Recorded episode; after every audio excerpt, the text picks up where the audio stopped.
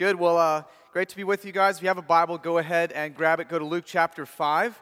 Uh, we are in the Gospel of Luke. That's the gospel that we have been walking through uh, as a faith family. If you're uh, new visiting, just, just really glad that you're here with us. We just love to do uh, one very simple yet profound thing, and that is worship Jesus. And uh, we worship Jesus because he deserves it, he demands it, and because of all that he is to us. And so we do that uh, a number of ways, but three kind of main ways we do that is we worship Jesus by singing songs that talk about who he is, what he's done, namely in his person and work. We worship Jesus by uh, studying the scriptures, by seeing how he reveals himself, not how we have our cute ideas of what he might look like or should look like, but what he says about himself, how he says he's revealed, so that we can walk rightly in life and joy and fullness of all that he is. And so we also do uh, worship, give worship to Jesus by giving generously because he gave most generously in himself. And uh, we give him the small black box in the back. I have to keep saying it's not the trash can to the right on the floor, it's the black box. We have found uh, offering in there. So uh, make sure if you give that it actually physically goes in the box. Uh, otherwise, the custodial staff will have a great day uh, if it's a blank check. So, uh, which I hope you're not writing. So, anyways, uh, I'm going to stop. Let's pray. Let's let's let's pray again to to refocus our minds. Then we'll we'll dive into Luke chapter five. God, thank you that you're a, a good God, a kind God, a gracious God, a compassionate God that is unrelenting in grace. God, thank you that we have been able to just marvel and stare at uh, the person and life and teachings of Jesus. God, thank you for what you're doing through us looking at your inspired word.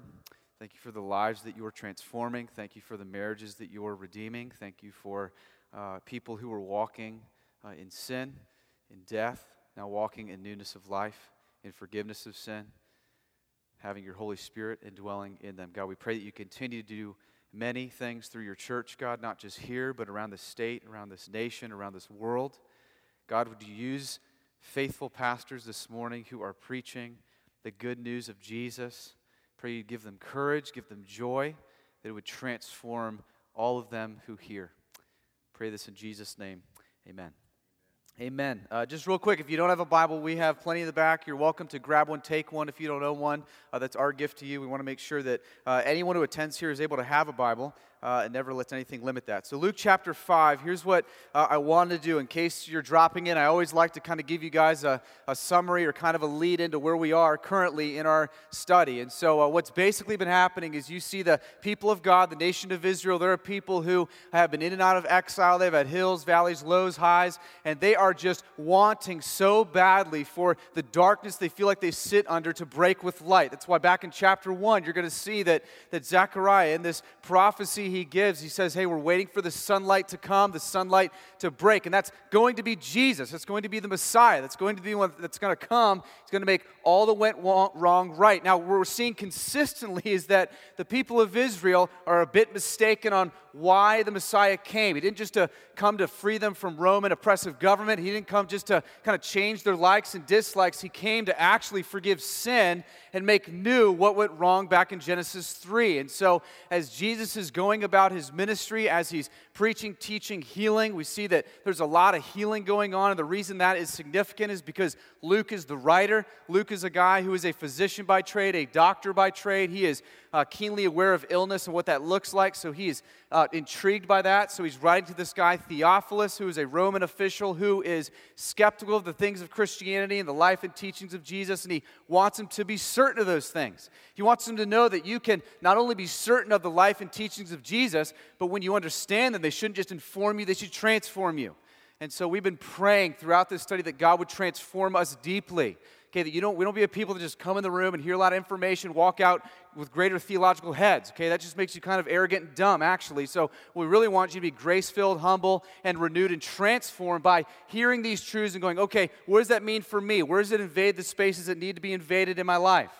And so what we're seeing is as Jesus teaches, it's starting to invade your personal space right? It's no longer this guy that you can kind of put at arm's length. He's saying things and revealing things that invade those dark places that we live in, right? Namely, the sin, the idolatry, all of the ways that we love to worship everything outside of Him. So He is graciously exposing that. And one other thing we're going to consistently continue to say, especially this morning, is how as He goes about doing His ministry, What's ironic is the really morally good people, the religious elite, those that kind of have all the prayers and fasting, and they give and they do all of their alms, and they, they just live the Christian life well, okay, and then they boast about it, just want everyone to see how they live. They, they grew to varsity somehow. Everyone else is JV. They look down on JV, judge everybody else. God is going to consistently say, You're far from me.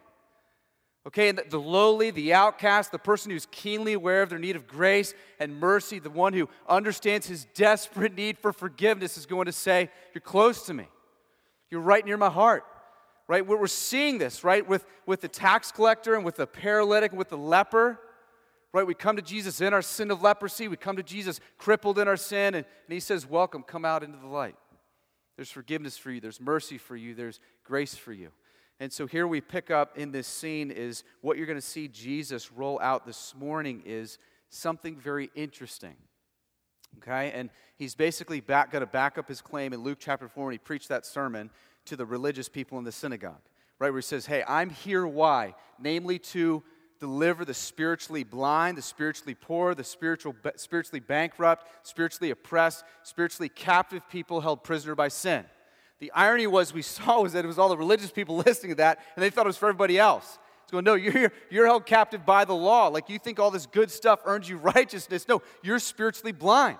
You're spiritually bankrupt. You can't barter with God. You can't buy grace. He has to give it to you freely.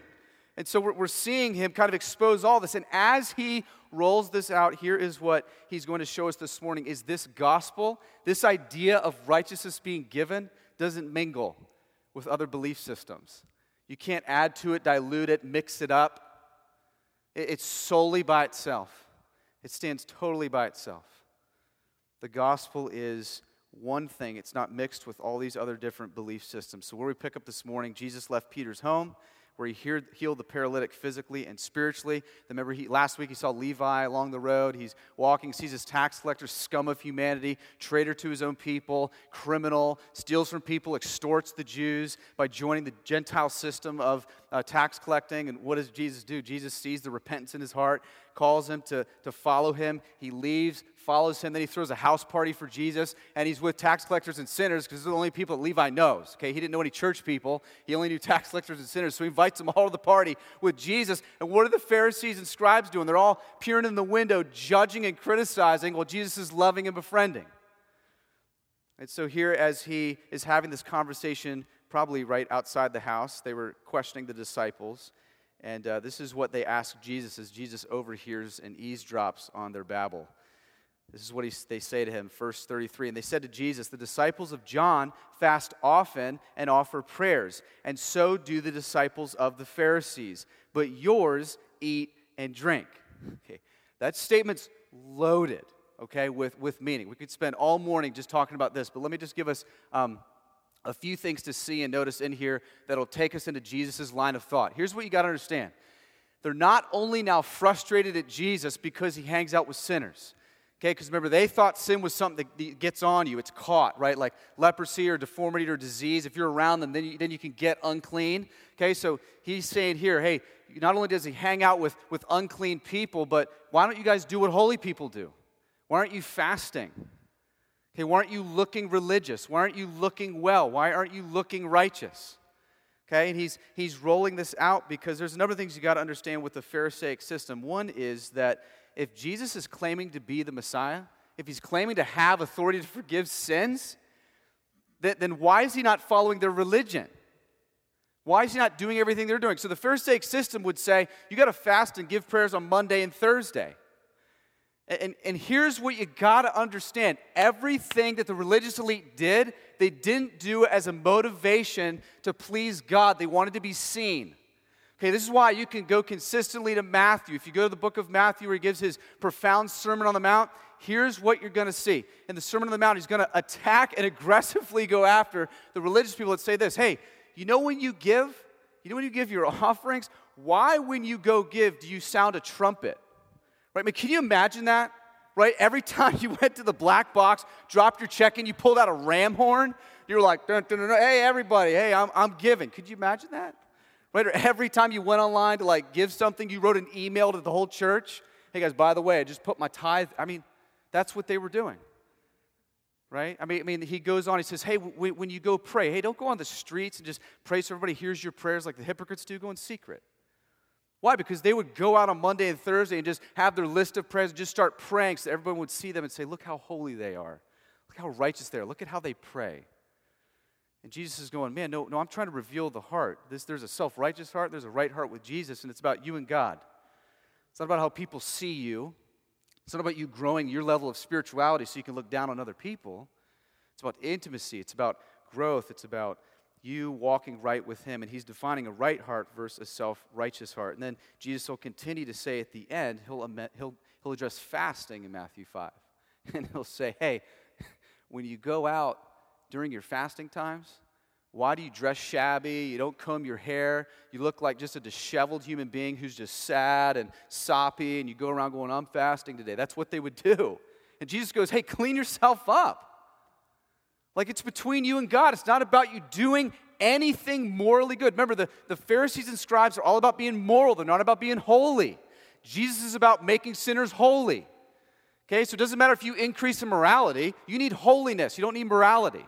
Okay, and that's why the gospel is also unique in that it has nothing to do with you pulling yourself up, working really hard, doing all you can do to be holy or be righteous. Jesus alone makes you that.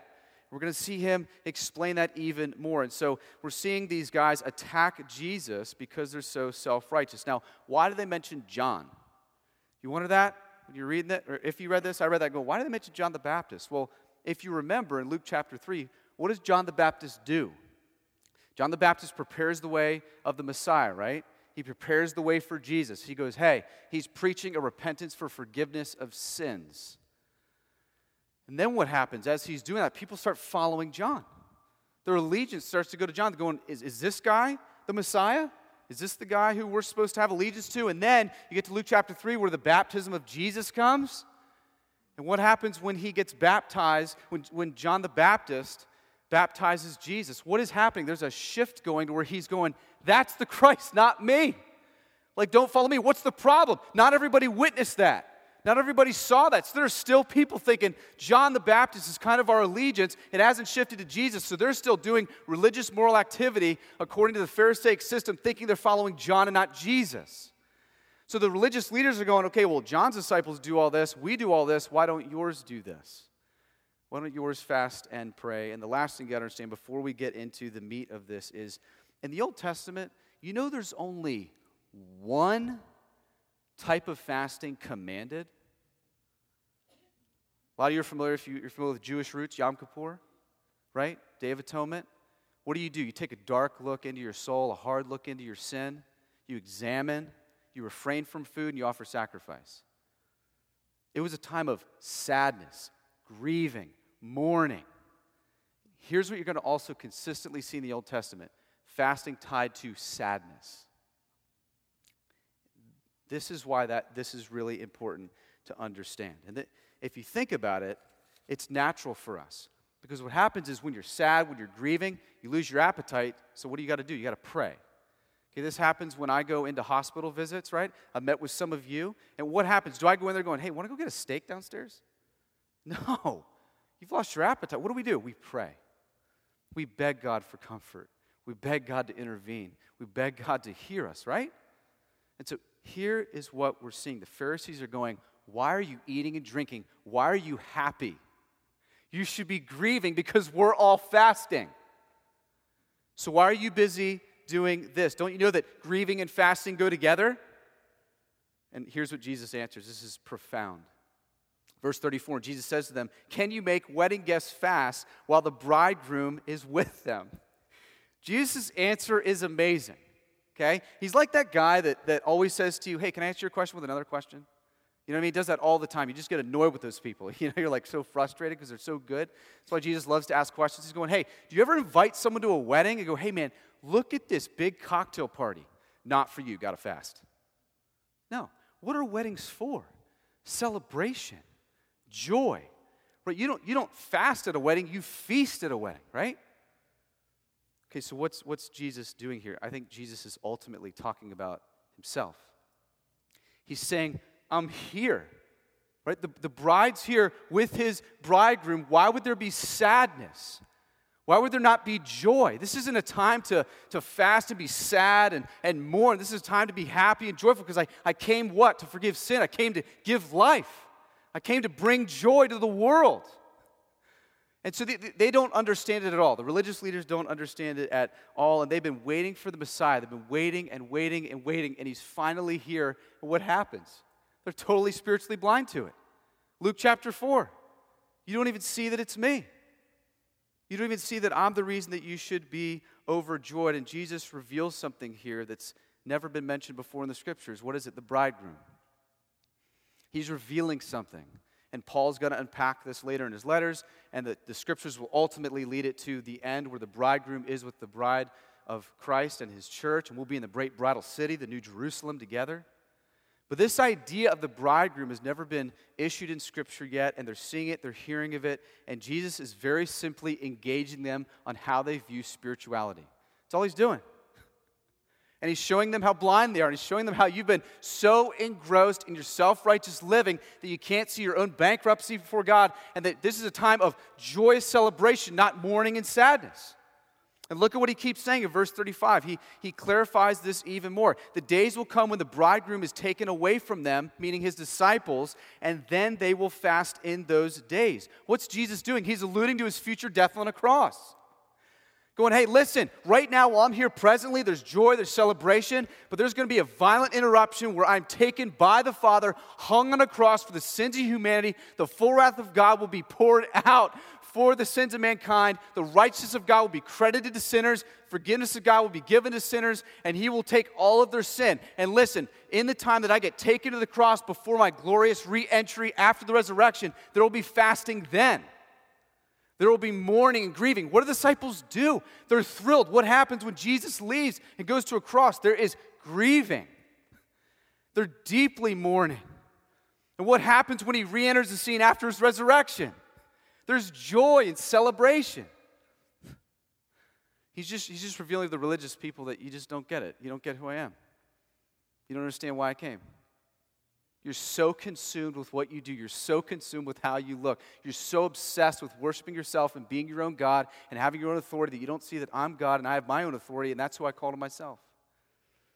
He flips the whole thing on its head.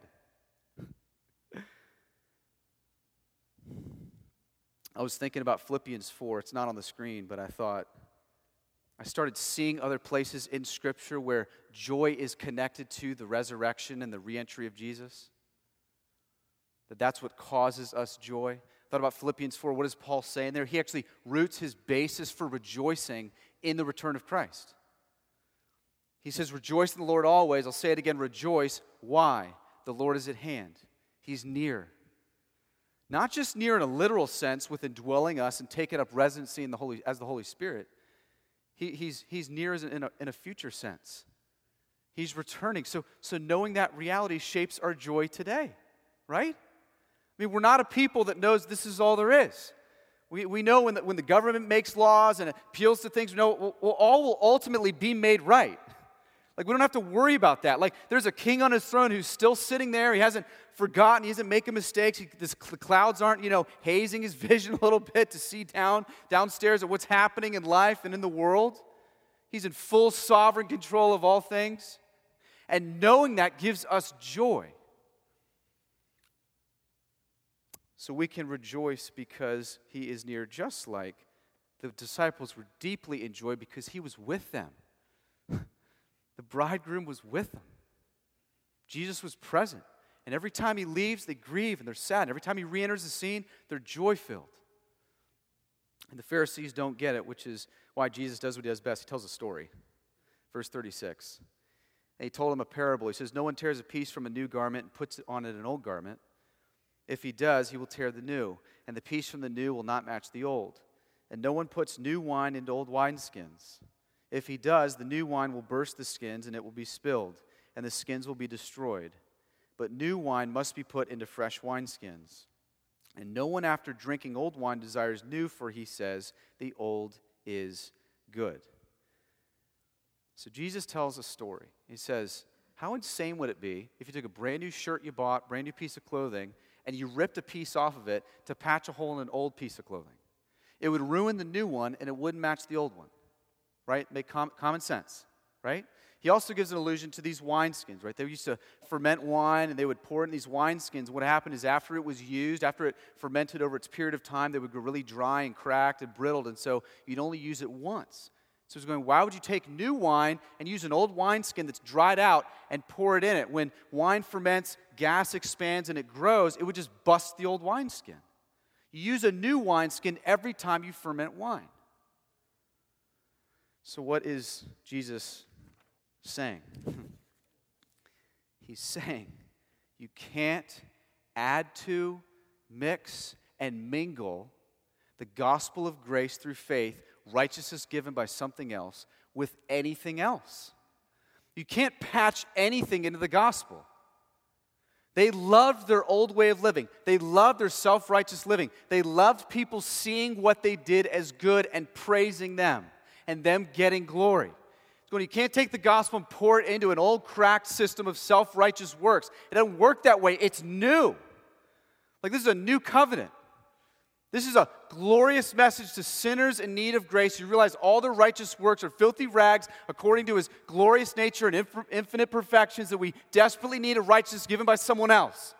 Which is why he's going to say later in verse 39 man, you're just like those people that they don't want to drink anything new. You just love the old ways. You, you don't understand that this gospel is good news. You just want how it's always, how you think it's always been, which is a system of law, a system of works, which is never how God ever intended it. They don't realize that every single sacrifice and piece of blood that was shed, and penance and repayment and sacrifice was all to point to Jesus, who would be the one sacrifice that we would love and worship and agree with and, and serve. And so, he's showing here that you can't add anything to Jesus. Now, why is this so important to get? We live in a day where we just exalt diversity of belief. We exalt tolerance of religion. We exalt universalism that basically says, hey, we all kind of end up at the same point. Right? We love that. But here's the thing if you add anything to the gospel of Jesus Christ, the pure, unadulterated gospel of righteousness given by faith alone, what does it do? It renders it totally void. Like anything that you add to it. You can't take an infinitely glorious, valuable Jesus and add anything to an infinitely valuable thing or deity. He's the totality of all that is good, of all that is right, of all that is righteous. Paul says it great Colossians 1. Look at Colossians 1, verse 16. He, he, he agrees with what Jesus is saying. For in him all things in heaven and on earth were created, things visible and invisible, whether thrones or dominions or rulers or powers. All things have been created through him and for him. For he himself is before all things, and in him all things hold it together. Paul says there's something even higher than creation. Like even creation serves something, and that something is Jesus Christ. Because Jesus Christ made creation. So even creation serves that higher thing, which is Jesus. Let's, let's go back. Here's what we do we, we subconsciously or consciously add to the infinitely valuable Jesus, right? And, and so here's what we do we say, well, being a faithful follower of Jesus isn't really all that there is. I need to add self esteem to it. I need to add people loving me, liking me. I need to add greater wealth. I need to add success. I need to add a promotion. I need to add a spouse. I need to just keep inserting, right? So it's Jesus plus something else that makes him infinitely valuable. Think about insane, how insane that is. It's Jesus that makes him infinitely valuable. And my fear is as soon as we believe this, and you know what Jesus becomes to you? He just becomes to you very simply just a way to get to heaven. That's all he becomes to you. And that, that's what we don't want because, yes, is Jesus concerned with taking care of our sin issue? Yeah. I mean, does he appease the wrath of God towards sin? Yeah. Does he, does he take our guilt and our shame and our condemnation and erase it and remove it? Yes. But, but what about like Monday to Sunday in the daily spaces you live in? Is, I mean, is he sufficient for that? What about the hatred that boils in your heart regularly when someone does something that just bothers you? What about that, that depression you feel rising up when you either have a broken uh, in, thing that happens in a relationship or a family? What happens when your day doesn't go right or you don't get what you want? Is Jesus just a busboy or a commodity that you add, or is he fully all things to you? What is he? Right? I mean, who is the infinitely valuable Jesus? And this is what Jesus is getting at in his mini sermon to the scribes and Pharisees. So I want us just to see right here very clearly in Colossians, what does he, what does he show? He slams the door on our wanting to add to the centerpiece of the gospel of grace. Look at how many times he says all things. You know what all things is? All things. I mean, every arena, every topic, every subject under the created heavens. He says, all things in heaven and on earth were created by him.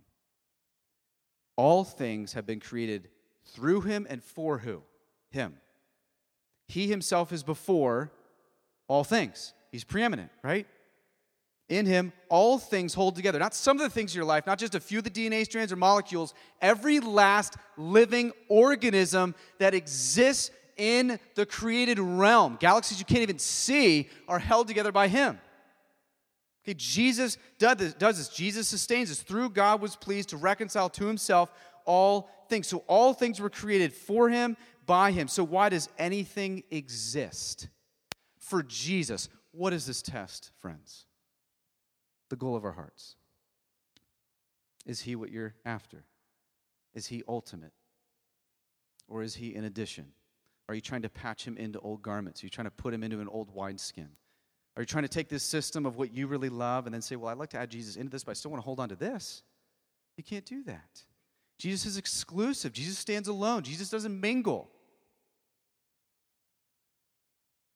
And this is what Jesus is saying in Luke nothing will or ever will need to be added to him. And let me just encourage you that is it, is it great to want your marriage to be godly and glorifying? Yes. Is it great that you want to be freed from an addiction? Yes, of course. But if your goal is a clean marriage or a freedom from a deficit or addiction that you have, you're always going to be consistently frustrated and you're just going to chase the wind. Because you're going to keep chasing something that'll take you back into the cycle and the cul de sac of trying to modify and change the behavior that you do. Instead of running to the all sufficient one who says, I clean up, I'm alone righteous, I'm fully in charge of all things, I'm fully sufficient for your every need. So you're always okay landing on the rock and refuge of the one whose gospel is true and pure and always satisfying and always sustaining and always good and always gracious and always level. This is why let's go back to Luke as we land the plane. Look, don't miss what Jesus says in verse 39. I mentioned it earlier. He says, No one after drinking old wine desires new, for he says the old is good. They're just spiritually blind. this is back to Luke 4. Guys, I said you're going to see Luke 4 roll out the remainder of Luke.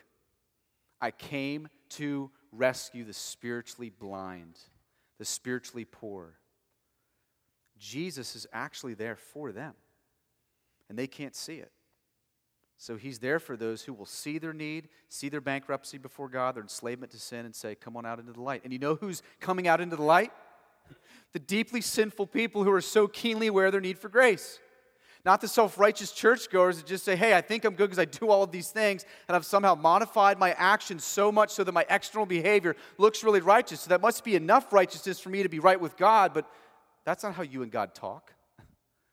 How do we talk with God? Based upon the mediator, which is Jesus, who intercedes for us, who became our righteousness for us. And so Jesus is very simply saying, You've been waiting for me, you've been waiting for me, you've been waiting for me, and here I am right in front of your face, and you don't want what I'm bringing. You love, you love the applause of man. You love people seeing you pray. You love people hearing about the ways that you give. You love all of these things. and Jesus goes, You're far from me. You're far from me. Hey, I'm, in, I'm inside this house party with tax collectors and sinners who actually realize they're, they're keenly aware of their need for grace and mercy. They realize how utterly bankrupt they are before a holy God. Levi, who was ripping people off, he gets it. And he gets that righteousness is given by one, only one type of righteousness. And so he's basically saying you have no interest in the gospel. You have no interest in a new gospel that says righteousness is given to you, it's not earned. You just want the old wine. Now, listen, as I was reading this, I identified myself right away with the Pharisee. Because as I was shaking my head in disapproval at them, going, what idiots. SMH. Right? As I, was, as I was just doing that, you know, I just realized what that meant like two weeks ago. Saw it all over social media, SMH. I'm like, what is that? It's so weird. Shut my heart? No. As I was seeing them talk about their self righteousness, and I'm going, man, what's self righteous legalists? Then God graciously reminded me that, that whether you're a legalist or just utterly licentious, do you realize that if you don't see your, your, your deep, deep need for grace and mercy and a righteousness outside of your own, do you, do you realize that you're sitting in the same seat as the Pharisees, regardless of which end you sit on? And we're saying, just like these Pharisees and scribes, Jesus, I don't really like what you're bringing. I love how people see me. I don't want them to see, some, see something bigger and greater and higher.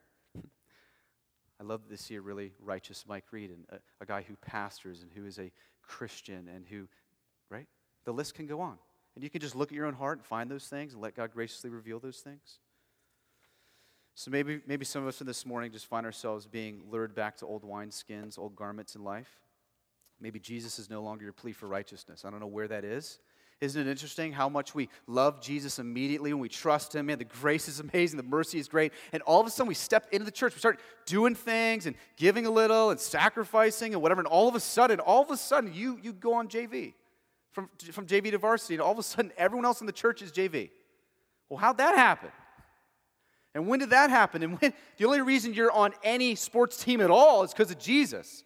Like he grafted you onto one team, which is his bride.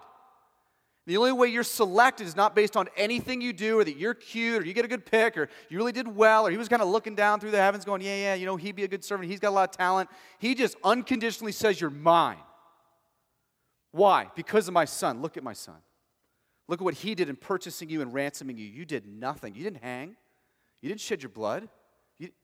Profound. Right?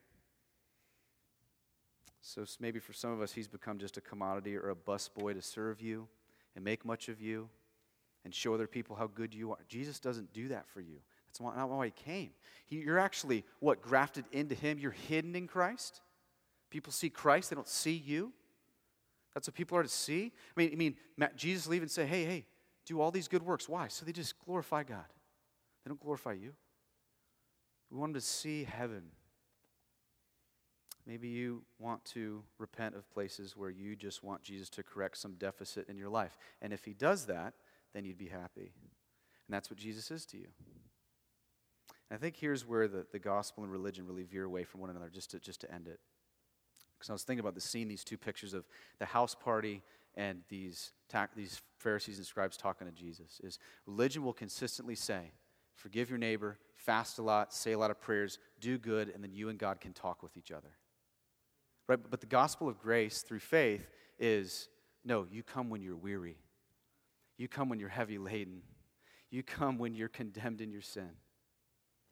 And then you and God talk. Why? Because grace is available for you, mercy is available for you.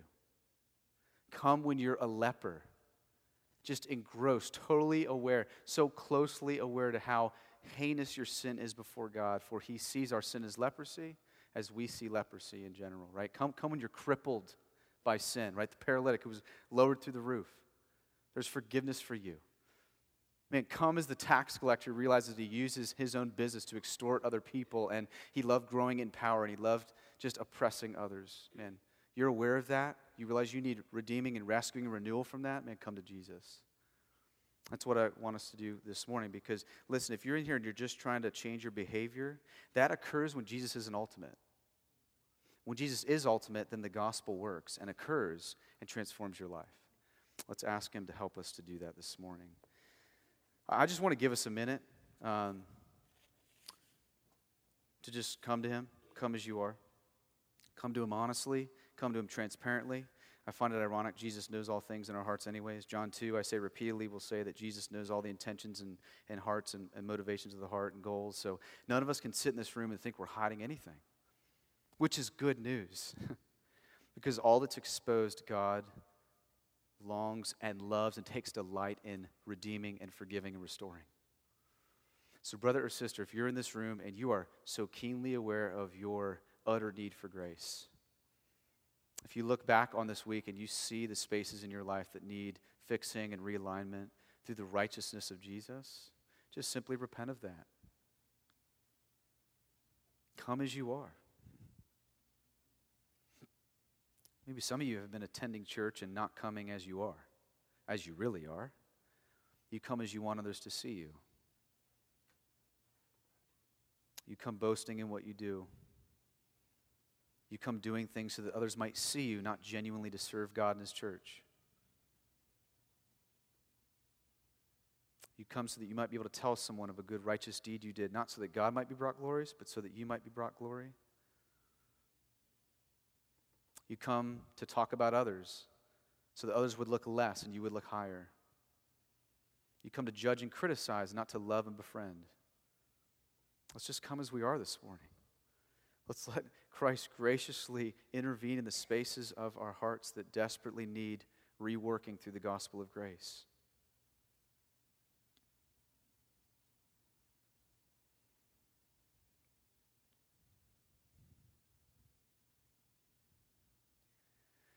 Thank you that your message is come to me when you're tired, come to me when you're weary, come to me when you're heavy laden. Come to me when the weight of all that I can't do to perform for you is enough. Thank you that none of it's enough. Thank you that you free me to serve and free me to live, not under begrudging submission, but joyful service. God, I pray for those in this room who are spiritually blind, poor, oppressed prisoners in sin, that they would see the glory of Christ, see his redeeming, forgiving work on the cross. That you might rescue and ransom them to yourself that they might repent of their sin this morning. God, I pray for those of us, and I'm in this camp of loving the praise of man, loving what people see. God, to be solely satisfied on what you do internally. For when, when that heart is concerned with externals, you're deeply concerned with internals. Help us to deeply examine the, the crevices of our hearts that need realignment with Jesus. God, as we observe the Lord's Supper, may we take great joy and delight that this God who became man, whose body was broken and blood that was shed, is completely and utterly sufficient in all that we need for life, godliness, joy, and fruitfulness. God, forgive us when we add to you, when we try to patch you into an old garment, when we try to put you and drop you into old wineskins, when we prefer the old wine and not the new, which is Jesus. Father, help us. We're needy. And thank you that you respond and answer. In Jesus' name, amen.